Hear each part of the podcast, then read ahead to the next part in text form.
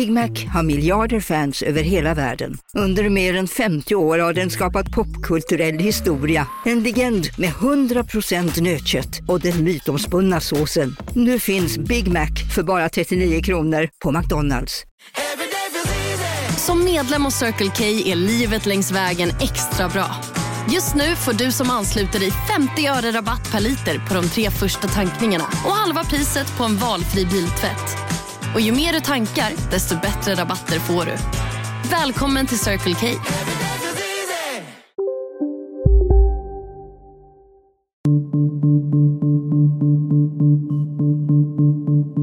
Det viktigaste i en demokrati är nog att elitkonkurrensen, konkurrensen mellan samhällseliter, eh, inte går i baklås. Ja, men åsiktskorridoren dök väl upp som en, en idé, en reaktion på egentligen tonen i samtalet.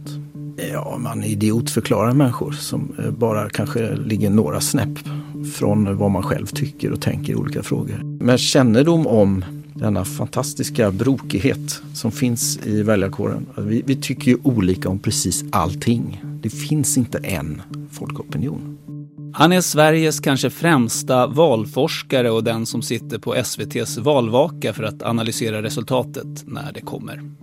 Henrik Ekengren Oskarsson är också den som för snart fem år sedan myntade begreppet åsiktskorridoren som han menade var väldigt smal i Sverige.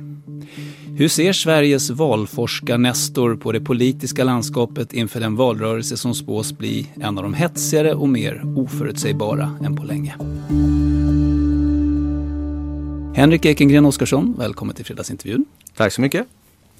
Många journalister som bevakar politik de gör ofta en poäng om att de inte röstar eftersom de menar att det på något sätt skulle kunna kompromettera dem. Eh, röstar du? Ja, absolut. Har du någon förståelse för det där sättet att resonera, att den som bevakar politik inte skulle kunna rösta? Nej, man får väl ha lite olika roller naturligtvis. Jag är ju även medborgare, inte bara valforskare. Så att, eh, självklart tar jag, min, tar jag chansen att delegera min väljarmakt till eh, de, de partier som jag eh, tycker bäst om. helt enkelt. Jag tänker när jag hör det där resonemanget eh, från journalistkollegor till exempel så tänker jag att alla tycker ju saker, eller de allra flesta gör det. Eh, är det inte bättre då, om man är rädd för att bli komprometterad, att ha koll på vad man själv tycker så att man kan hantera det då i sitt professionella liv snarare än att förtränga det genom att välja att inte rösta till exempel? Ja, det där är ju en gammal diskussion även inom vetenskapen då, om man ska deklarera sina värderingar eh, i förordet innan man eh, går loss med kapitel 1. Mm. Eh, det finns en del som förordar det. Det är klart att det finns massa värderingar som styr vilka forskningsfrågor som man tycker är intressanta. Det är klart att det, för egen del finns ju ett väldigt starkt politiskt intresse i botten att försöka beskriva och förklara den politiska utvecklingen som ligger bakom de val jag gör när jag väljer vilka forskningsfrågor jag tycker är intressanta. När du röstar då, jag kommer naturligtvis inte att be dig fråga vad du röstar på, men har du något tips att ge till väljarna om hur man går tillväga för att göra ett, ett väl avvägt val? Ja, det finns ju, eh, kanske borde finnas, en sån här handbok för, mm. för röstning. Ja, det finns ju egentligen hur många eh, jag, jag, vet, jag har ju ställt frågor till väljare om eh, hur de bär sig åt och det där är ju väldigt, väldigt individuellt. Det finns egentligen inget bra recept. Men hur gör du? Alltså, gör du partitest eller det kanske inte behöver? Men... Ja, det är väl det att eh, om man avslöjar vilka kriterier man använder så kan det bli en, eh, kan, eh, kan det vara en liten eh, ledtråd till eh, vilka partier man tycker. Okej, okay, jag frågar så här, går du på känsla? Eller går du på rationell, eh, liksom rationell instinkt? Så att, säga, att du väger det ena mot det andra och så vidare?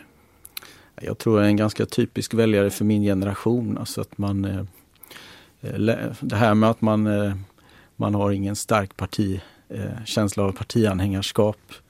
Man har ett antal partier, mer än en, som man överväger att rösta på. Man lämnar dörren öppen för ny information ända in i det sista. Eh, det kan ju dyka upp någonting, det kan ju komma något sent besked från något politiskt parti. Det kan ju hända något under valrörelsen. Man lämnar dörren öppen eh, för, och sen eh, bestämmer man sig ganska sent för hur man ska göra varje gång. Mm. Så det och så upprepar det där sig, den här beslutsprocessen inför varje val. Mm. Och det, det, är också så många av de här nya modellerna vi försöker utveckla för partival utgår ifrån. Du skrev relativt nyligen en debattartikel där du eh, så att säga tog ner förväntningarna på att valet 2018 skulle bli ett så kallat internetval. Eh, partierna kommer inte att bete sig så väldigt mycket annorlunda jämfört med tidigare val eh, menade du där. Vad, vad ligger bakom den bedömningen? Ja, den bedömningen grundar väl sig i erfarenhet då, 25 års erfarenhet av hur det brukar pratas inför varje valrörelse. Och det är alltid de senaste nya kampanjteknikerna som ska eh, användas. Tv-reklam. Ja, ofta hämtade från den senaste amerikanska valrörelsen. Och så har man någon slags idé om att nu ska vi köra detta i Sverige. Och då, men det, ofta passar ju den här typen av kampanjmetoder väldigt dåligt in i den svenska politiska kulturen. Och sen överskattar man ju partiernas organisatoriska förmåga att kunna sjösätta och innovera på det här området. För det, om man tittar krast på det så är det ganska små organisationer, dessa partier. Det är ganska få personer som håller på. Lyckas de dra till sig de här skarpaste personerna då inom, i det här fallet kanske kommunikation och så vidare? Det kan de nog göra men professionaliseringen av de svenska partierna går ju väldigt, väldigt långsamt. Eh, det vet vi ju från forskning. Eh, och egentligen så är det väl bara tre partier som har ordentliga muskler för att, ekonomiskt och kompetensmässigt för att kunna göra någonting. Och det är de stora partierna och Centerpartiet. Centern på grund av att de är så rika? Ja, det är, eh, det är min bedömning att det är, de, det är de tre partierna som möjligen skulle kunna ha organisatorisk och ekonomisk kraft att, att eh, göra någonting nytt på det, liksom genuint nytt på det här området. Samtidigt eh, har det pratats väldigt mycket om internetval där sociala medier ska spela större roll. Varför är det då inget parti som riktigt knäcker koden för hur de skulle kunna använda sociala medier på ett sätt som skåpar ut motståndare? För det har åtminstone inte jag lagt märke till under några valrörelser här de senaste gångerna. Ja, när man tittar på eh, svenska valrörelser så är svenska väljare ganska vana vid att få valrörelsen serverad på silverfat av medierna. Eh, och det är faktiskt ganska lite av eh, interaktion, eh, direktkommunikation mellan partier och väljare. Mindre så än i många andra länder. Mm.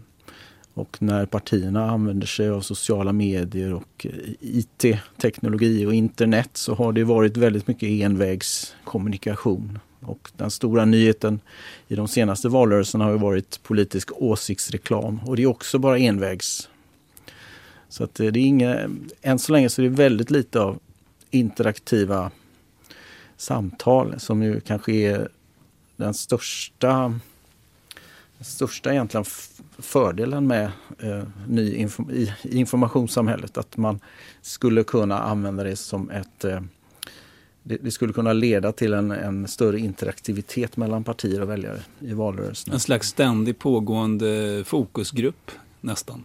Så man kan eh, känna av vad de tycker och tänker om samhällsförändringar och så, eller? Så att man kan anpassa politiken lite grann efter det? Eh, ja. Ungefär. Mm. Eh, några kampanjer som ofta beskrivs som banbrytande eh, i modern tid då, är ju eh, Emmanuel Macrons i Frankrike och Barack Obamas då tidigare i USA. Det måste väl ändå vara så att svenska partier har försökt kopiera det där? Är det ingen som har kommit nära eller tagit med sig någonting distinkt från någon av de där kampanjerna?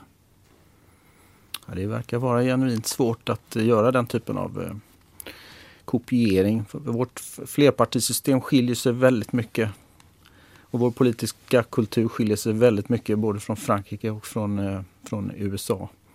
Ehm, och egentligen så borde ju partierna hämta sin inspiration från liknande länder med liknande mediesystem, med liknande förutsättningar som Holland, eller våra grannländer Norge och Danmark. Men ligger de före oss eller på något sätt är de mer moderna i något avseende? Eh, nej, det tror jag. Jag tror inte det. det. Egentligen finns det väl inga genvägar till, eh, till att nå framgång i val utan det, är, det är som blåställ på. Mm. Eh, använda långsiktiga uthålliga strategier. Eh, du kan inte fixa ett val de sista två veckorna. Utan du, du måste ju pumpa på månad efter månad mm. med budskap. Tänka flera mandatperioder framåt och så vidare. Och ha en, en, eh, en uthållighet i en opinionsbildning. Och det är lite svårt att ha det för det är många partier nu som är små och som eh, ängsligt blickar neråt eller kanske uppåt en del mot den där 4 spärren. Och det är svårt att tänka långsiktigt. Mm. Eh, om man tittar på ett diagram som du publicerade tidigare på, på din blogg eh, som visar hur väljarna har exponerats för eh, partiernas eh, kampanjverksamhet genom åren så kan man ändå se rätt tydliga skillnader tycker jag mellan 2010 och 2014. Där kan man se att kurvorna pekar brant uppåt för hembesök till exempel, alltså dörrknackning, åsiktsreklam i tv och partitest på nätet.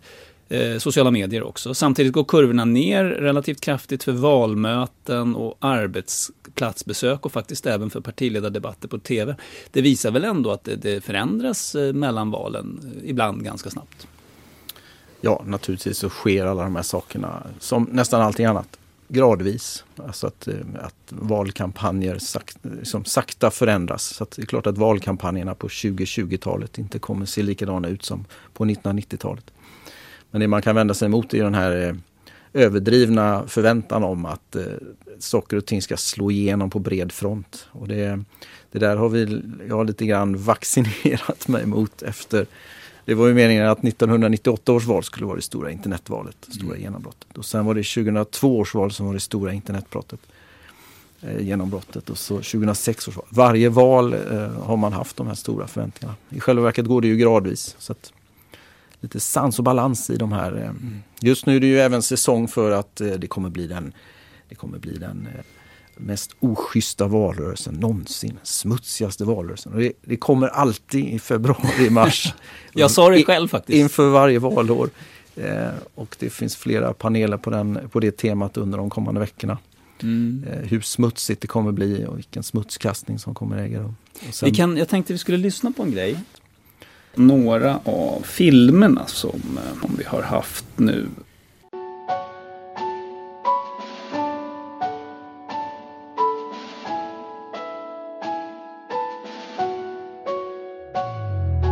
Ni socialdemokrater, ni moderater och ni svensk media hade fel. Massinvandringen är inte lönsam, vi vet det idag. Vi vet att den i själva verket innebär enorma kostnader och påfrestningar för vårt samhälle. Det rullade på bra för stan, men det var länge sedan nu.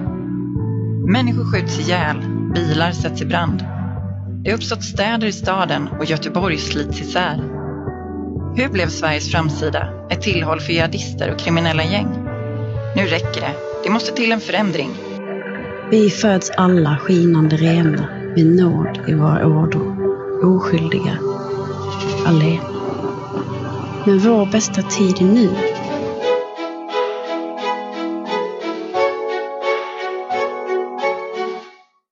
Eh, ett axplock av några valfilmer. Eh, vad säger du om de här? Fungerar de tror du? Det finns ju ingen eh, forskning i Sverige som visar eller kan isolera effekten av de här. Det är väl forskarsvaret på de här frågorna. Men sen det finns ett, ett växande intresse inom forskningen för eh, känslor. Att mycket av eh, opinionsbildningen och vårt sätt att värdera eh, politisk information sker nästan omedvetet. Innan vi själva ens har blivit medvetna om det så är känslorna med och styr. Ehm, eh, och valfilmer eh, och visuella filmer ehm, väcker, väcker de här känslorna. Eh, och det, det fungerar ju framförallt på ehm, Eh, att entusiasmera eh, de, de kärnväljare eller de redan frälsta.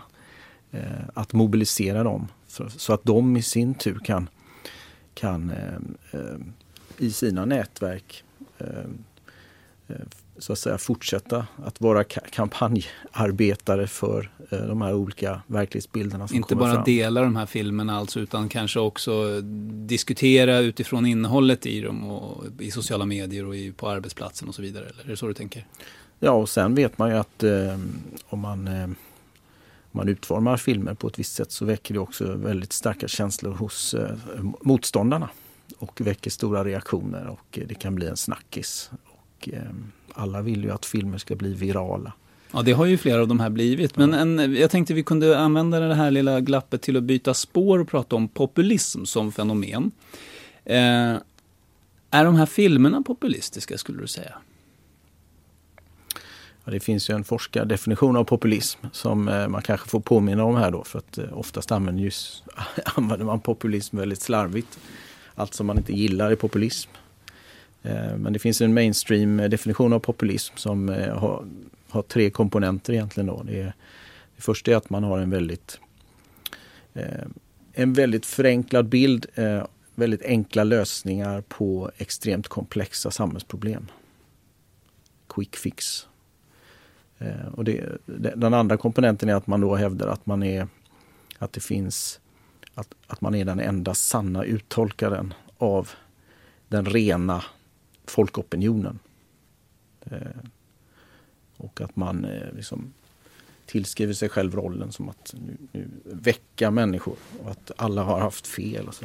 och Den tredje komponenten är ju ett eh, starkt anti-etablissemang. Då, att det finns ett folk och det finns en elit och man, man spelar upp den här motsättningen. Då, att folket mot eliten. Några av de här filmerna, det var ju då i tur och ordning LOs valfilm, det var eh, Sverigedemokraternas, det var Moderaterna i Göteborg och det var Feministiskt initiativ. Eh, är det någon av dem som du skulle säga eh, uppfyller alla de där kriterierna? Ja, det är nog svårt att, att, sätta... Det är ju partier som brukar, som brukar eh, eh, slängas ner i den här lådan, mm. populistiska partier. Så det, är ju, det är nog svårt att ta en enskild film eller ett enskilt budskap. Utan... Låt oss göra det istället då. Eh, ta Sverigedemokraterna mm. som oftast beskylls för att vara ett populistiskt parti. Enligt den där forskardefinitionen, är de det? Ja, de flesta som använder den här definitionen eh, drar den slutsatsen att Sverigedemokraterna är ett av de partier eh, i Västeuropa eller i världen som hamnar i den lådan. Då. Att mm. ett populistiskt parti, enkelt budskap, eh, gör sig gör sig, eh, anser sig vara den enda sanna uttolkaren av, eh, av, av, av folkets vilja mot en korrumperad elit. Mm. Man brukar ju kalla dem högerpopulistiska sådana här partier. Varför höger då i så fall egentligen? Nej men den här definitionen funkar lika bra på vänsterpopulism. Mm. Det, ty, det typiska mönstret är att högerpopulister eh, eh, skyller samhällsproblem på invandring. Medan vänsterpopulister skyller eh, samhällsproblem på eh, banker och eh, kapitalister. Mm. Eh, men eh, vår, det är väldigt mycket fokus på högerpopulism just eh, kanske i Nord Nordeuropa. Men vi har ju exempel i Europa på vänsterpopulistiska partier också. Till exempel i, Gre i Syriza till exempel? Ja, i Grekland. Mm. Eh, men om vi tar den svenska riksdagen då. Jag tolkar dig som att du menar att Sverigedemokraterna ändå skulle man kunna kanske säga att de passar in på den här forskardefinitionen av ett populistiskt parti. Hur är det med Vänsterpartiet då? Ja, hit, hittills har ju Vänsterpartiet eh, undvikit eh, ganska mycket att eh, använda det här vänsterpopulistiska grekiska, just att slå mot bankerna och kapitalisterna. Man har inte kört det där sådär jättehårt. Lite kanske? Ja, ja. lite i kanten sådär. Mm. Men, eh, men det har inte varit så uttalat. Så det är möjligt en, en gradvis skala där nu. Och sen eh,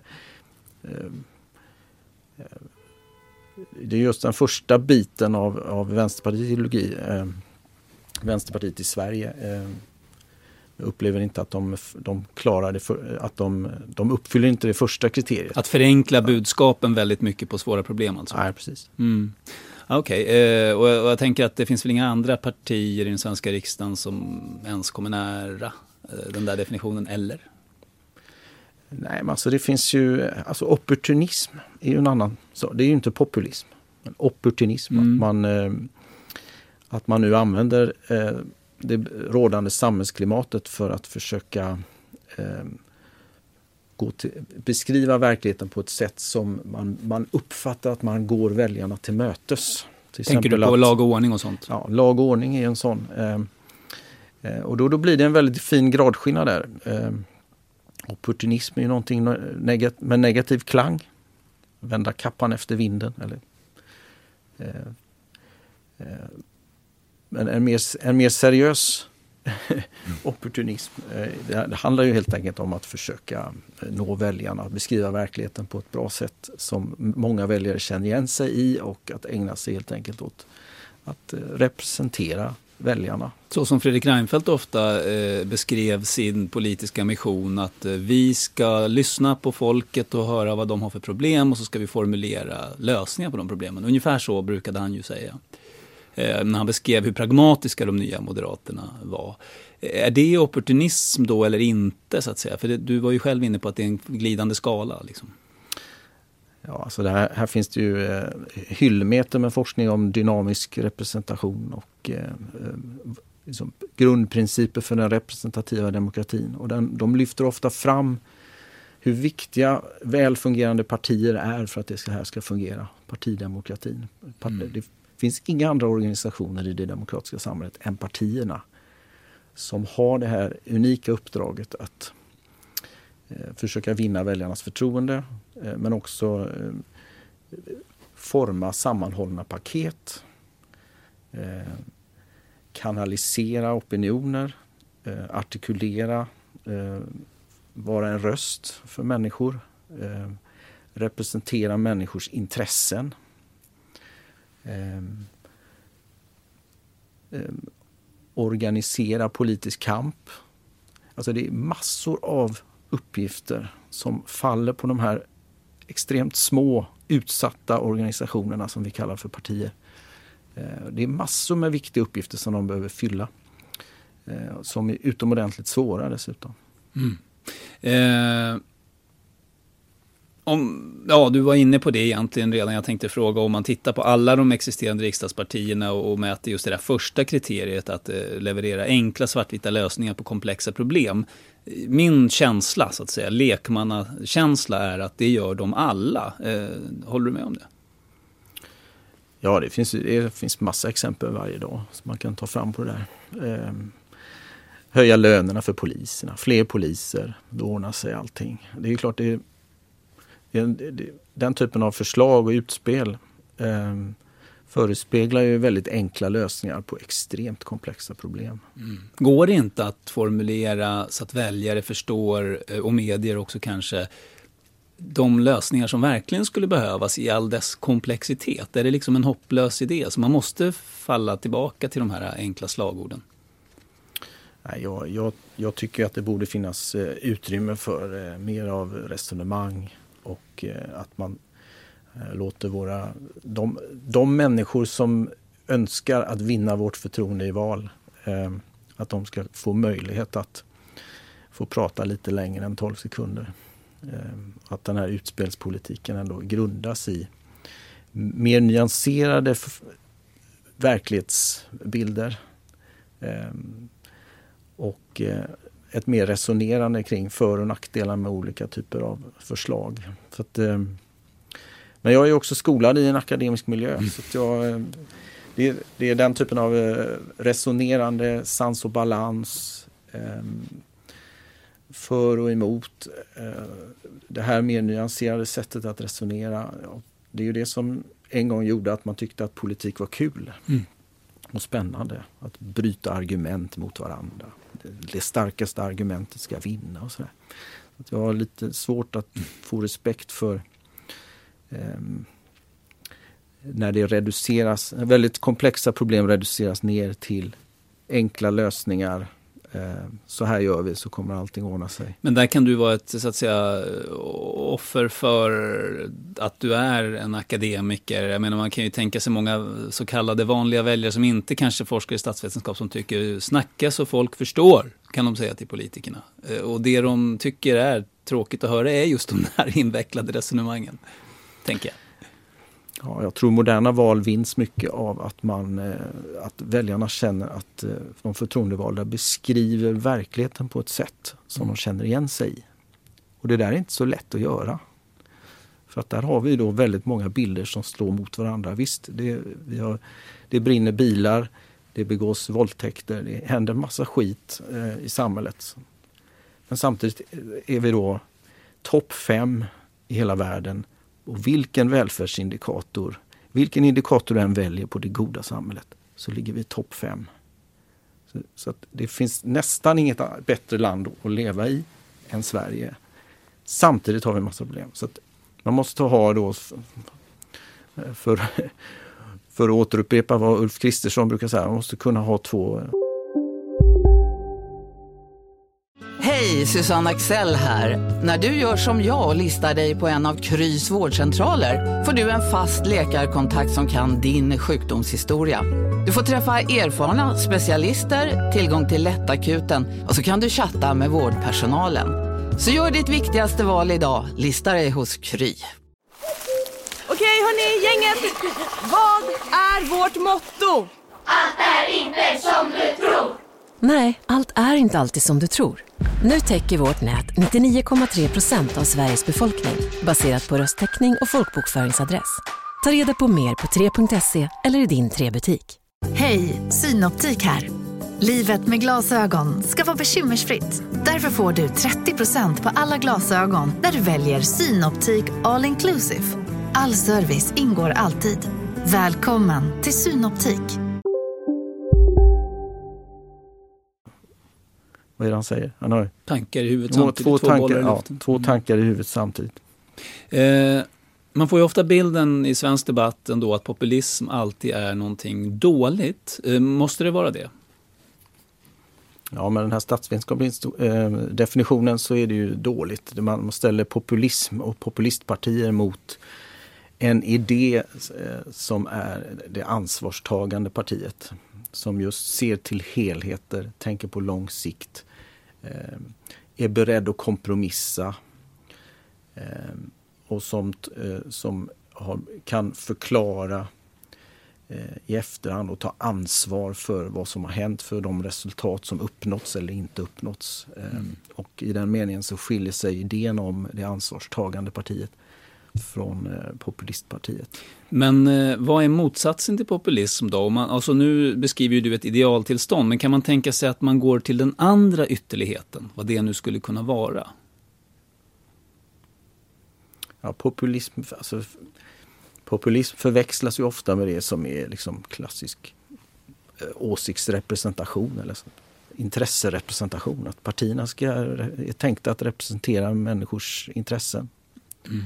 Eh, samla ihop människors visioner, drömmar eh, om det goda samhället eh, till färd, ordentliga genomtänkta paket och sen genomföra dem. Och sen eh, eh får väljarna i efterhand utkräva ansvar av de eh, politiker och partier som har haft ansvar. Det är så som hela tanken är. Men jag tänker att den andra ytterligheten skulle kunna vara teknokrati, teknokrati alltså ett expertstyre där man är, nästan föraktar folket och, och, tycker att det är bättre att experterna sköter det här. Så. så finns det, kan man dra det så långt så att säga att det finns en motsats till populism som också är dålig? Ja, det finns väl, men det är klart, hela idén med demokrati är att det ska vara ett utjämnande system så att när eliten springer iväg och blir verklighetsfrånvänd eller inte längre representerar folkets intressen så ska väljarna kunna sparka bakut och eh, rösta bort personer som har brustit i sitt förtroende. Eh, nu går ju den där utjämningen eh, den kan ta några decennier, det kan vara eftersläpningar på det där. Ehm, Eh, men i, i grund och botten så är ju den eh, dynamiken, den logiken som ligger bakom hela idén med representativ så, så länge det, demokrati. Ja, så länge det är en fungerande demokrati så finns det ingen risk för expertstyre för i så fall så sparkas de av väljarna. Då. Ja, det intressanta är att om man ställer frågan till svenska folket om ja, det vore bättre om, om experter och inte politiker fattade de avgörande samhällsbesluten Gissa vad, ja. gissa vad folket tycker då. Då tycker de att experterna ska göra det, men kanske just deras expert, tänker jag. Ja, precis. Sen får man, alltså, eh, man måste komma ihåg att folkviljan är ju inte bara liksom en källa som springer fram spontant, bara, att den bara uppstår, utan eh, folkviljan är ju någonting som eliter i alla tider har eh, fram ammat. Så att mycket, mycket av eh, det vi ser av förändring av människors eh, åsikter och attityder är ju elitdrivna. Mm. Så att det viktigaste i en demokrati är nog att elitkonkurrensen, konkurrensen mellan samhällseliter eh, inte går i baklås utan att det finns en fun ett fungerande samtal där. där. Att eliterna inte alltid håller med varandra helt enkelt? också. Absolut. Mm. Och det, det är ju det som man kan fundera på om det man talar ibland om att eh, det har funnits en konformitet, en konformism. Just i Sverige? I det svenska politiska samtalet. Det är här vi skulle behövt en maktutredning för att reda ut det här. Då, för att vi, vet, vi vet inte om vår samtid är mer konform än någon annan samtid. Är vi mer konforma i, idag eller efter millennieskiftet än vi har varit tidigare? Antagligen är vi inte det. Mm. Men eh, vi vet inte. Men möjligen en sån här konformism eh, eh, är ju inte bra eftersom det i så fall eh, betyder att eh, den nödvändiga konkurrensen mellan eliter i samhället eh, inte har funkat. Um, ett näraliggande ämne då, eller en näraliggande frågeställning är den du väckte med ditt blogginlägg 2013 där du myntade begreppet eh, åsiktskorridoren. Jag tänkte läsa lite grann av det du skrev. Åsiktskorridoren, det vill säga den buffertzon där du fortfarande har visst svängrum att yttra en åsikt utan att behöva ta emot en dagsfärsk diagnos av ditt mentala tillstånd, är mycket smal i Sverige. I den svenska befolkningen finns mängder av exempel på hyggligt vanligt förekommande uppfattningar och ställningstaganden som idag nästan helt saknar plats i det offentliga rummet. Och sådana åsiktsyttringar, eller verklighetsuppfattningar, skulle om de yttrades av någon omedelbart leda till en störtflod av ryggmärgsreaktioner från andra opinionsbildare. Vad var det som eh, fick dig att fatta tangentbordet och skriva det där den gången? Ja, men åsiktskorridoren dök väl upp som en, eh, en idé, en reaktion på egentligen tonen i samtalet. Just att det, Hur man tillrättavisar människor som tycker fel? Ja, man idiotförklarar människor som eh, bara kanske ligger några snäpp från vad man själv tycker och tänker i olika frågor. Du själv hade inte varit med om det eh, personligen eller? Nej men det var, jag upplevde det ganska tydligt under den hösten där. Att, kanske var det att jag var ganska ny, ny eh, följare av människor på Twitter och i sociala medier då. Så jag liksom häpnade över den respektlöshet eh, som eh, ganska tunga opinionsbildare som jag ändå hade haft en viss respekt för innan. Jag blev väldigt förvånad att, att, eh, att det var det här tonläget på samtalen. Mm. Mest på Twitter kanske? Va? Ja, det är ju framförallt mest på Twitter. Eh, nu är ju Twitter lyckligtvis eh, nästan en randföreteelse. Det, det, gör ont för människor som är med på Twitter att behöva säga det. Men det är ju 2-3 procent bara som... Alltså, det är så få alltså? Mm. Men likväl, det, det, är väl ett uttryck för någonting. Um, du har ju varit inne på det lite, men varför ser du det då som en viktig fråga att människor ska våga yttra även uh, kon o, ja, kontroversiella åsikter i den offentliga debatten? Ja, det ska man absolut kunna göra. Varför är det viktigt? Ja, men det är viktigt. Alltså, egentligen, alltså I grunden är det den här deliberativa tanken att alla, alla goda argument ska upp på bordet och få brytas mot varandra. Men de är dåliga då? Argumenten? Ja, det är så, hela tanken är att dåliga argument successivt ska liksom eh, nästan evolutionärt försvinna bort. Då. Men de ska prövas? Eh, allting ska prövas eh, såklart. Problemet är ju att ehm, eh, den här eh, det finns egentligen ingen debattglädje. Det finns, ingen, eh, det finns väldigt få som tycker det är roligt att ägna sig åt att eh, låta goda argument brytas mot varandra utan det blir väldigt mycket effektsökeri eh, och eh, flaxande mm. och ryggtagande i de här sammanhangen. Hade du någonsin kunnat föreställa dig att det där blogginlägget skulle leda till en av de mest långlivade debatterna vi har haft i, i det här området? När det gäller debattklimat? Nej, absolut inte.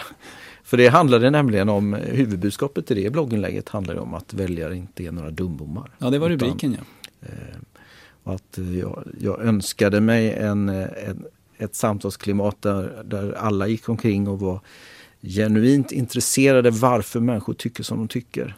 Och liksom, eh, eh, intresserade sig för bakgrunden till varför människor går omkring och tycker så himla olika om olika saker. Var lite det är ju, fascinerade över det och nyfikna. Då. Ja, men det är ju så här, det är ju opinionsforskarens, eh, det är ju det som driver mig som opinionsforskare. Jag vill verkligen begripa och förstå och jag tror också att det går. Det går att begripa varför, eh, varför en eh, person tycker att vi ska ta emot färre flyktingar eller att vi ska begränsa aborträtten. Och, så här, att det, och att det är någonting, eh, även om man inte delar de här uppfattningarna så finns det ändå en är det ändå vettigt att gå till botten med vad är det för erfarenheter, eh, livsvillkor eh, som eh, skapar den här typen av föreställningar, åsikter, värderingar mm. som jag kanske inte delar. Men, men, den här fascinationen är inte alla som har det, kanske bara är opinionsforskare som har det. Men den kanske borde finnas lite mer hos människor för ett trevligare och mer fruktbart samtal då kanske? Eller? Ja, jag tycker ju det. Ja. Jag, men jag vet ju att det är väldigt många som tycker att det här, eh, den, här, den här tuffa samtalstonen är någonting som ger kickar och som, eh, som nästan ger en livsluft till mm. människor. Att eh, ett högt samtalsläge behöver inte eh, betyda att man är arga på varandra. Utan det är bara, det är bara så här det låter, nästan lite jargong. Jo, men en vanlig uppfattning från de som inte menar att det finns en åsiktskorridor, eller i alla fall inte tycker att den är så smal i Sverige, de brukar säga ungefär så här. Eh, ja, men yttrar du ett kontroversiellt eh, ställningstagande, då får du ju finna dig i att bli bemött hårt. Eh, ungefär kalla människor för crybabies. De tycker att det där ska man tåla, det är ingen åsiktskorridor. Mm. Men du får ju tåla lite stryk. vad, vad tänker du om den eh, invändningen? så att säga? Jo men det är nog riktigt. Alltså, ger, ger man sig in i leken får man leken tåla. Men det som jag reagerade mot hösten 2013 var väl snarare att det var rätt hyfsat vanligt förekommande åsikter som in, inte var särskilt kontroversiella enligt min uppfattning. Mm. Om du bara mäter med hur, hur spridda de är i befolkningen? Ja precis. Och det har med kännedom om denna fantastiska brokighet som finns i väljarkåren. Vi, vi, tycker ju olika om precis allting. Det finns inte en folkopinion. Det är, väl, det är liksom, efter 25 år av opinionsforskning, det finns inte en sann folkopinion. För att alla tycker olika om precis allting. Men, men om vi tar några av de, stånd, de åsikter som du eh, listade i det där blogginlägget. Mm. Eh, Eh, Eh, och ser hur företrädda de är i den offentliga debatten idag då. Eh, Var sjunde svensk anser, eller ansåg då i alla fall, att det är ett bra förslag att begränsa aborträtten. Varannan svensk anser att det är ett mycket dåligt förslag att låta homosexuella adoptera barn. En av fem eh, tycker bra om förslaget att införa dödsstraff för mord. Hur ofta hör vi en debattör som företräder någon av de här åsikterna bjudas in till SVTs Agenda eller radions Studio 1? Just, just de exemplen du drar där är ju inte jätteofta men det, det, finns, det förekommer väl. Kanske inte dödsstraff för mord har jag nog inte hört eh, eh, ventileras särskilt ofta i Sverige. Borde det ventileras då? I så fall? Om det nu är så att en av fem tycker att det är ett bra förslag?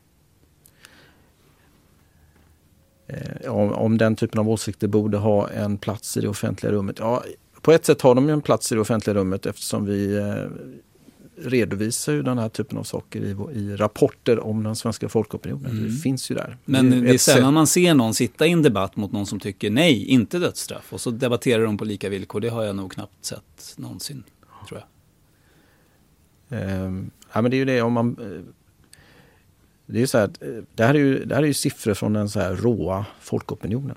Mm. Eh, och eh, det kan ju finnas skäl till varför en del av de här uppfattningarna som vi ändå tycker är intressant att mäta i opinionsforskningen, eh, att de faktiskt inte hit, Det finns ingen som ingen elitgruppering eller organisation, intresseorganisation eller annan grupp som, som tycker att det är vettigt att kanalisera eller artikulera just till exempel opinionen om dödsstraff. Nej, och det är lite det jag är ute efter då. Borde, alltså om vi säger så här då. Eh, Eh, Eh, en invändning som brukar resas till exempel på redaktioner är ju att vi ska inte legitimera åsikter som närmar sig det antidemokratiska eller som strider mot principen om människors lika värde och så. Ehm, man kan diskutera om dödsstraff till exempel gör det, men likväl, legitimerar jag en åsikt genom att bjuda in en debattör eh, som tycker så? Eh, finns det något sånt moment i det? Jag ger honom ju röst, eller henne. Ja precis, det är då ett eh, redaktionellt beslut som, eh, som ger en plats i det offentliga rummet för en åsikt som kanske är ändå representerad av uppåt en femtedel. Ja, i det här fallet var det det och det är ju ganska många egentligen. Ja, nej, men det, det är svåra frågor om, om, eh, om, det, om man i så fall bör, eh, bör intervjua en representant för en organisation som driver de här frågorna. Mm. Eh, då tycker jag nog det är vettigt. Men eh, att bara plocka in mannen på gatan som, som eh, vill ventilera en, av, en, liksom en, en, en åsikt vilken som, som, som inte har någon liksom, organisatorisk grund. Nej, men det det, kan, där, det, där går väl någon form av gräns kanske. Men en, ett annat exempel som fanns där också, vad var det? En av sju anser att man bör begränsa aborträtten.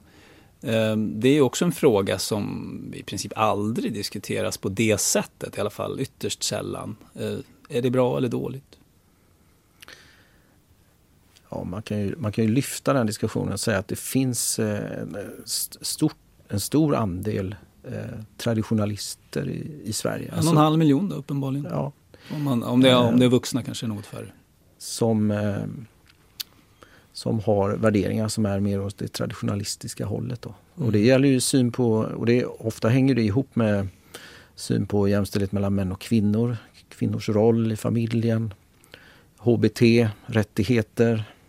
Eh, det brukar ju klustra ihop sig. I, så att, och, och de den, den grupperingen eh, eh, är ofta inte då representerad i det offentliga rummet i samma utsträckning som de utgör andel av befolkningen. Det var ju en orsak till att jag drabbades av lite samvetskval i min roll som public service-programledare. Att jag såg detta. Jag såg att den här gruppen som trots allt är relativt stor, som också betalar licens, att deras perspektiv relativt sällan belystes av oss och jag såg liksom ingen riktig väg till hur vi skulle uppnå det. Eh, är det ett demokratiskt problem eller var jag överkänslig? Ja, men det, det är svåra frågor. Frågan är om det är public service eller ens mediernas roll att fixa det där. Utan det, eh, det borde finnas eh, intresseorganisationer och partier som är tillräckligt lyhörda för en sådan medborgaropinion så att de kan ha, ha möjlighet att kanalisera den.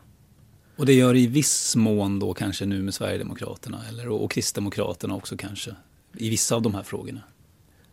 Um, ja.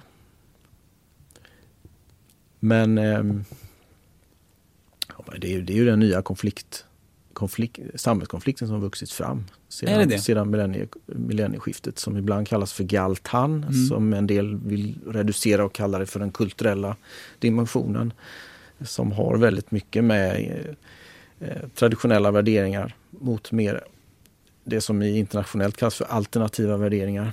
Mm. En värderingsdimension som inte låter sig inrymmas i den fördelningspolitiska vänster-höger. Och, eh, eh det är ju det nya som, det är det nya som har hänt de sista 15-20 åren i de europeiska partisystemen. Att vi har begåvats med en ny dimension i politiken.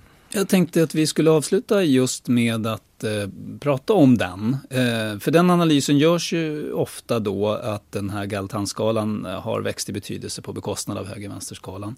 Om du tittar på vad valrörelsen nu ser ut att komma att handla om då, då är det ju brott och straff och trygghet och migration och integration och sådär går vi mot ett, ett galtanval minst lika mycket som ett höger-vänsterval denna gång? Ja, det är ju utan tvekan så att eh, en kulturell värderingsdimension har eh, vid sidan av den vänster-höger-dimensionen vuxit sig starkare. Den har inte ersatt vänster-höger. Utan partisystemet har blivit så tvådimensionellt.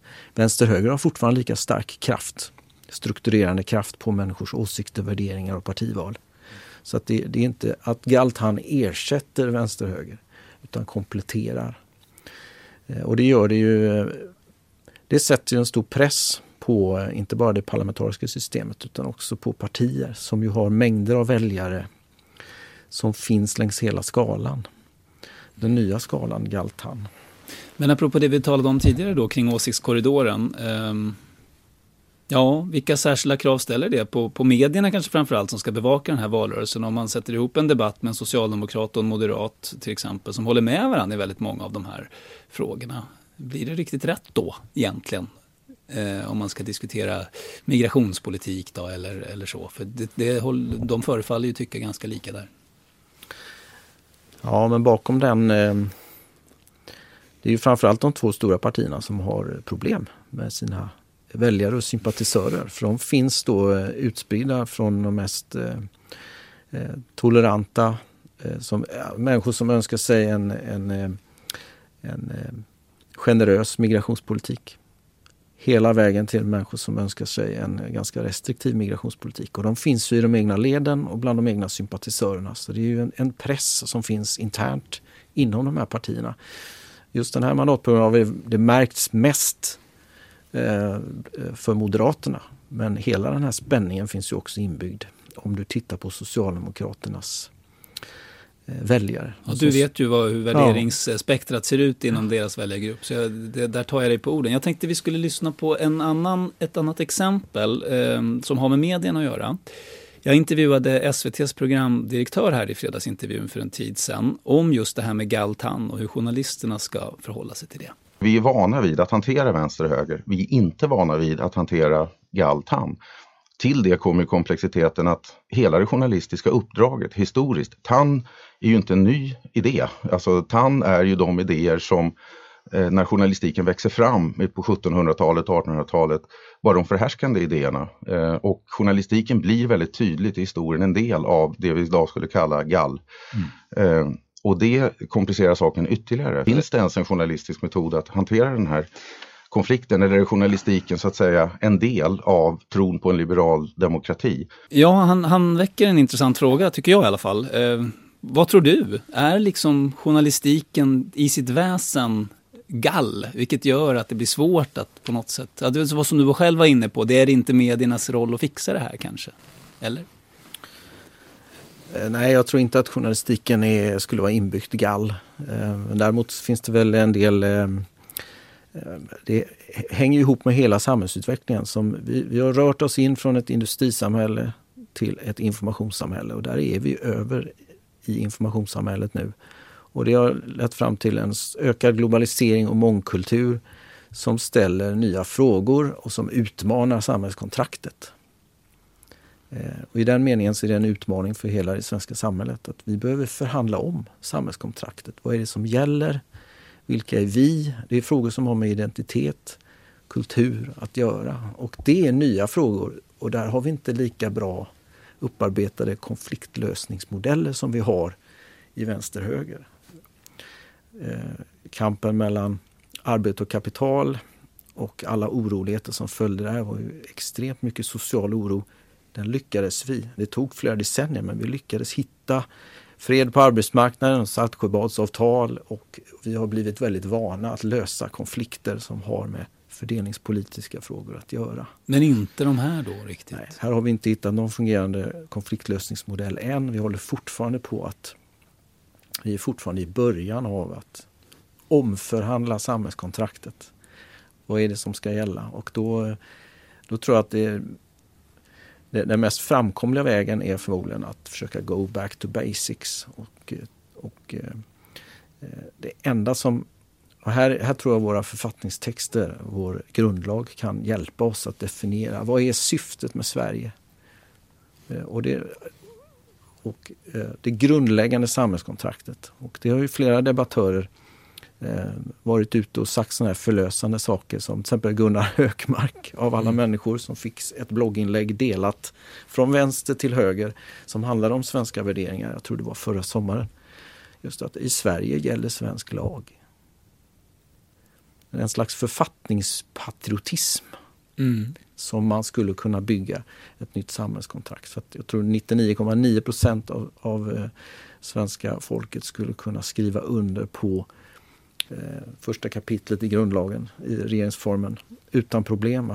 Men lagen formas ju också eh, om, tänker jag. Ja. Eh. eh det är en produkt av ett demokratiskt samhåll, samtal och en civiliserad intressekonflikt. Mm. Men om det var Arbetsgivarföreningen och LO som träffades på, på Grand Hotel i Saltsjöbaden eh, var det väl 1938. Vilka är det som ska träffas mm. nu? Ja, den svenska modellen är ju att man bjuder in alla, intress, eh, allas, alla intresseorganisationer runt samma bord och så får man då samtala. Och vilka är de men, då? Men vilka ska man bjuda in ja, kring precis. bordet eh, när man pratar om eh, kultur, djupare liggande kulturella värderingar om identitet. Det, det vet nog ingen idag. Och det är precis detta spännande som vi är uppe i. Henrik Ekengren Oskarsson, valforskare, professor i statsvetenskap. Stort tack för att du kom till fredagsintervjun. Tack så mycket.